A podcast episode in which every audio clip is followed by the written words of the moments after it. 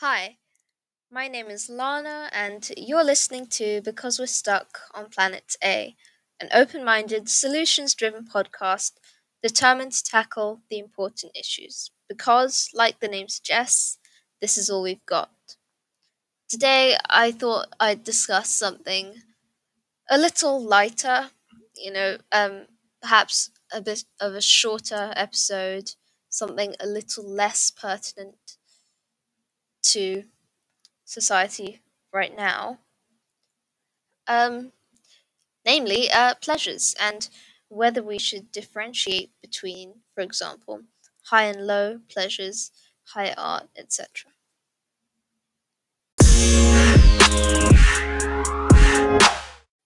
So, the intro may have been a bit vague, but I will elaborate.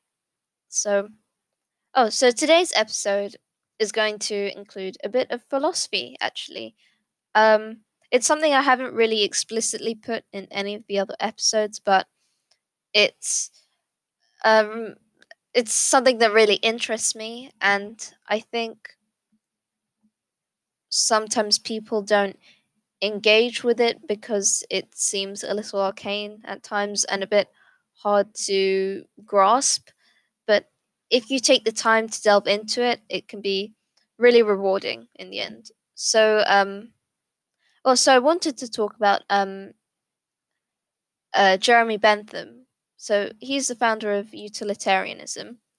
Um, but what I wanted to address in this episode was actually his ideas on pleasures.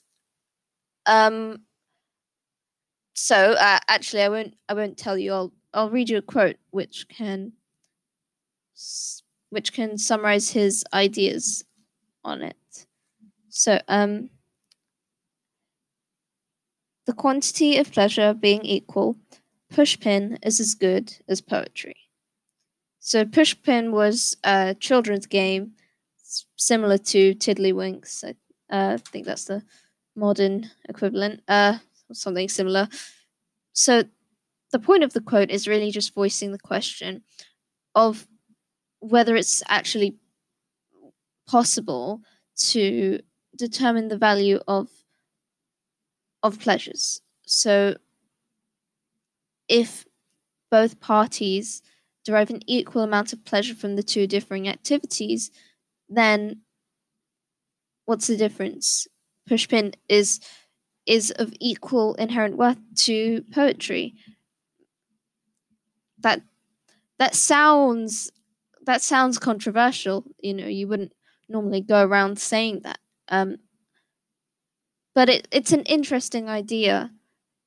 So in in his example, in this in the quotation, um, he hasn't included any any morally unacceptable proclivities like poetry, reading poetry, and playing pushpin are both benign activities that that, so far as I know, never caused anyone harm.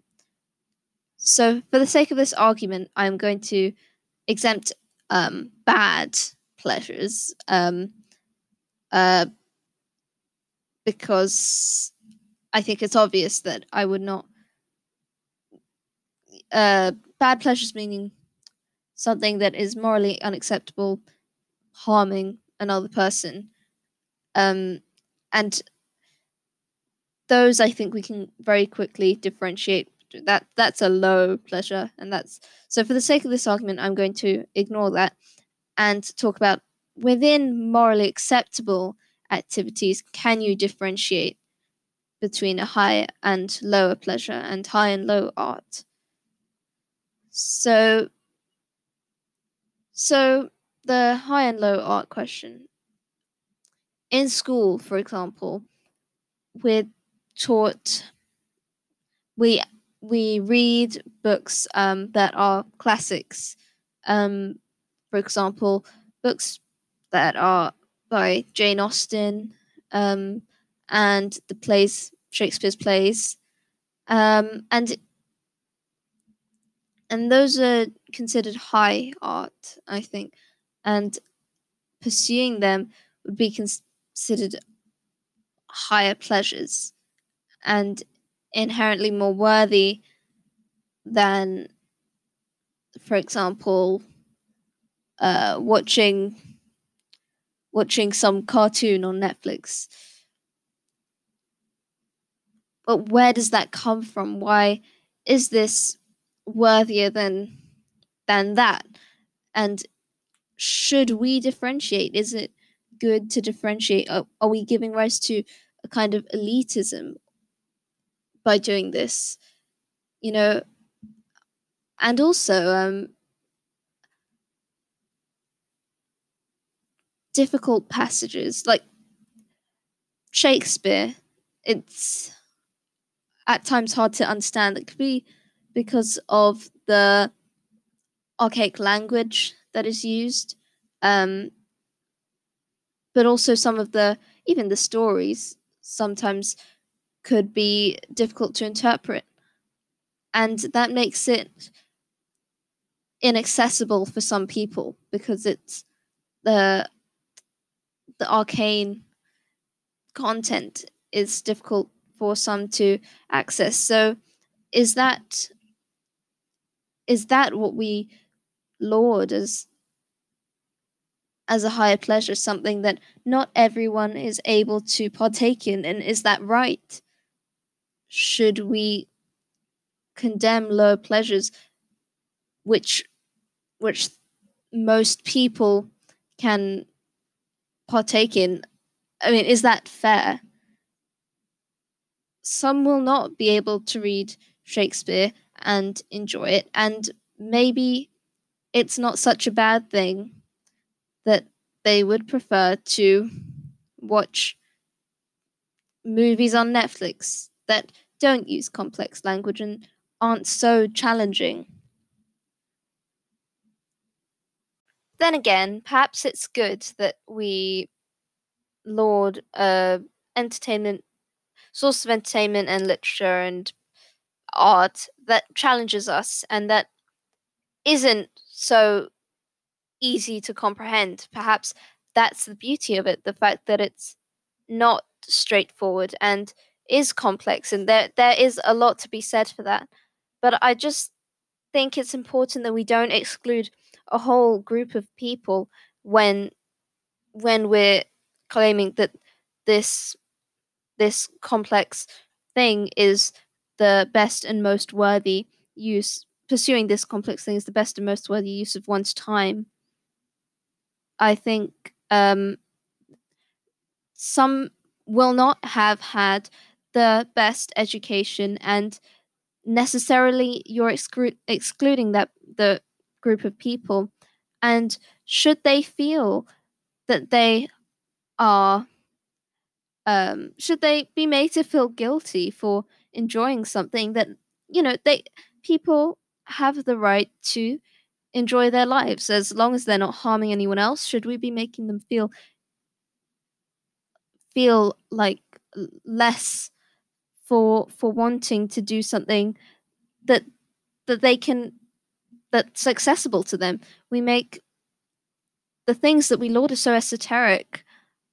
Very few people, uh, you know, only the people with the best education, usually the ones with the most money, a certain type of upbringing, will be able to share in and enjoy the value of one of uh, for Jane Austen's work. I I enjoy Jane Austen's work. But that's because I've been fortunate fortunate enough to receive uh, a good education, and I have been told that Jane Austen's work has worth, and that I should take the time to try and understand what she was saying. So that's had an impact too. It's not that I, perhaps if I hadn't been told her work was so worthy, I would not have derived as much pleasure from from reading it as I did. Sometimes we're just told we should enjoy something and we should be able to recognize how valuable something is and that makes a huge impact on how we actually interpret it or it just raises our expectations and then makes us all the more disappointed at the end when we find it was completely tedious and a waste of time.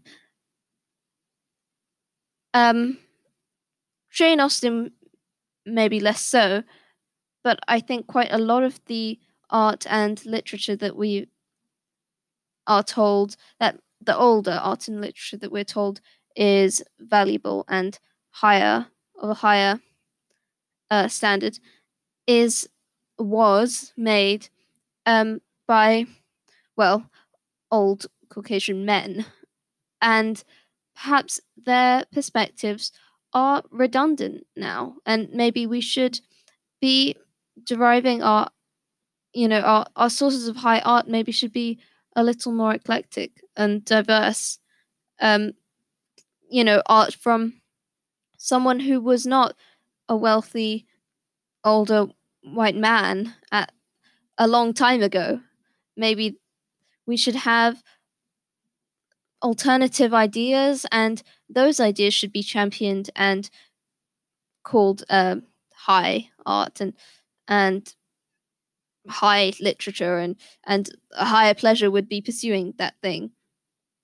I think that could have a good impact on society. I understand why people see the need to differentiate some things yeah maybe they are less worthy perhaps you can you learn less from watching uh, some some children's program or playing tiddlywinks than you would from reading poetry. But it's also easy for um, erudites to get caught up in in their own uh, superior knowledge and and become very narrow-minded and concerned concerned only with how how elite and selective um, they are and how no one else can really infiltrate um, their group because they they just never had access to that same uh, education or or way of learning.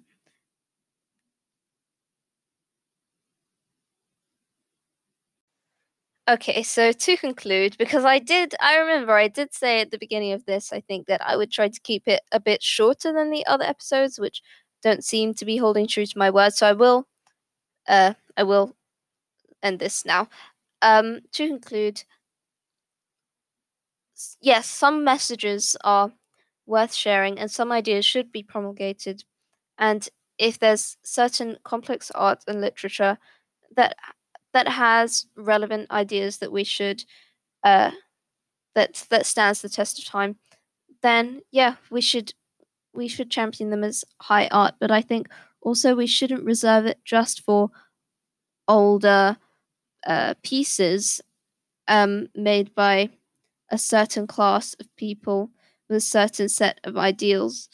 We should keep an open mind and make sure that if we're going to condemn a certain, or not condemn, but but uh, call something else higher and lower, um, then we should make sure that it's actually possible for people to partake in whatever we're uh, praising. Because if you're praising something solely for the reason that it's inaccessible to the majority of people, then I think that's uh, that's a bit useless and not really just doesn't really help anyone.